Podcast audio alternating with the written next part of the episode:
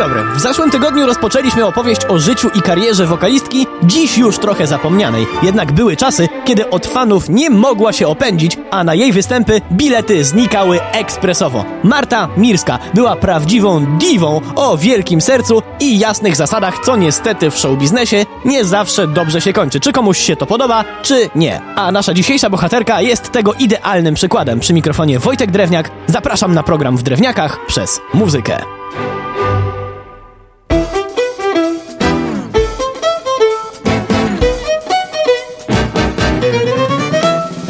Zeszłym tygodniu rozstaliśmy się z Martą na początku lat 50., kiedy jeszcze nie spodziewała się gigantycznego sukcesu piosenki Pierwszy Siwy Włos. Jeśli ktoś ma ochotę poznać dzieje tego świetnego utworu i dowiedzieć się, czemu z jego wykonania bardziej znany jest Mieczysław Fok, to zapraszam do archiwum na stronie Radia Lublin. Teraz tak tylko w dużym skrócie przypomnę, że Marcie nie podobał się tekst i mimo furory, jaką zrobiła piosenka na premierze w Warszawie, to bardzo długo wahała się, czy piosenkę włączyć do swojego repertuaru. Ten moment wykorzystał Mieczysław Fok i nagrał pierwszy siwy włos na płytę jako pierwszy. Przyszedł jednak moment, w którym Marta stwierdziła, że jednak nie jest taki chyba zły ten kawałek i również z szacunku dla błagającej ją o to publiczności również nagrała swoją wersję. Oba wykonania dość mocno konkurowały ze sobą w radiu, a ludzie do dziś są podzieleni, które jest lepsze. Ja w każdym razie oceniał nie będę.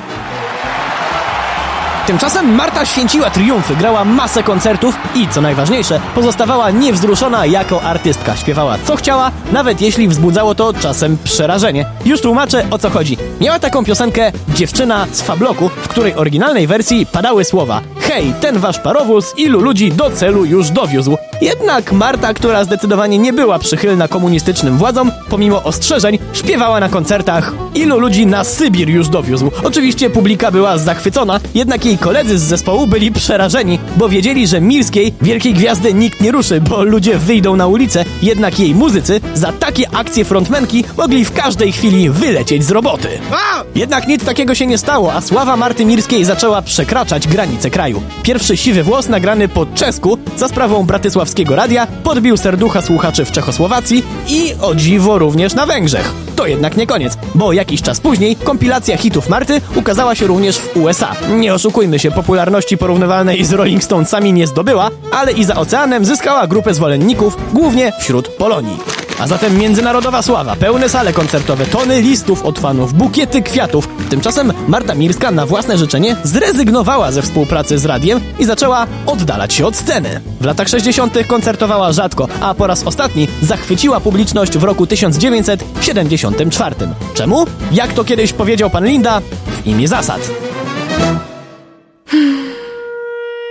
Dziś niestety normą są różne starcia w środowiskach artystycznych. Zresztą i przed czasami, w których żyła Marta Mirska, takie rzeczy się zdarzały, ale od połowy XX wieku sztuka i biznes związały się ze sobą jak jeszcze nigdy wcześniej, czego dziewczyna z tak żelaznymi zasadami nie mogła znieść. W przeciwieństwie do innych osób z branży, niektórym się to bardzo podobało. Wiele osób zaczęło bardziej cenić karierę niż zdrowe relacje z ludźmi.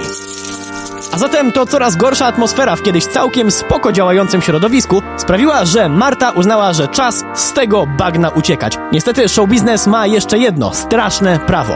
Nie pokazujesz się, nie występujesz, nie nagrywasz, nie wzbudzasz kontrowersji, to ludzie zapominają, a jak zapominają, to nikt nie zaprasza cię na koncerty. I wtedy biedniejesz, a do biedy ciężko przywyknąć, jak już się miało wszystko.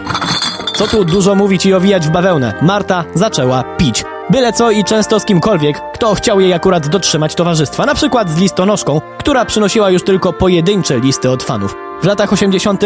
praktycznie nie wychodziła z domu. Była biedna, smutna i zapomniana prawie przez wszystkich. No właśnie, bo nieliczni przyjaciele czasem organizowali dla Mirskiej różne akcje pomocowe. W wyniku jednej z nich udało się zapewnić pierwszej polskiej diwie troskliwą opiekę w szpitalu, ale uszczerbku na zdrowiu fizycznym i psychicznym nie dało się już całkowicie zlikwidować. Marta Mirska, wybitna piosenkarka, która wolała zejść ze sceny niż męczyć się w toksycznym środowisku, kobieta o wielkim talencie i imponujących zasadach, odeszła 15 listopada 1991 roku. Przy mikrofonie był Wojtek Drewniak. Do usłyszenia.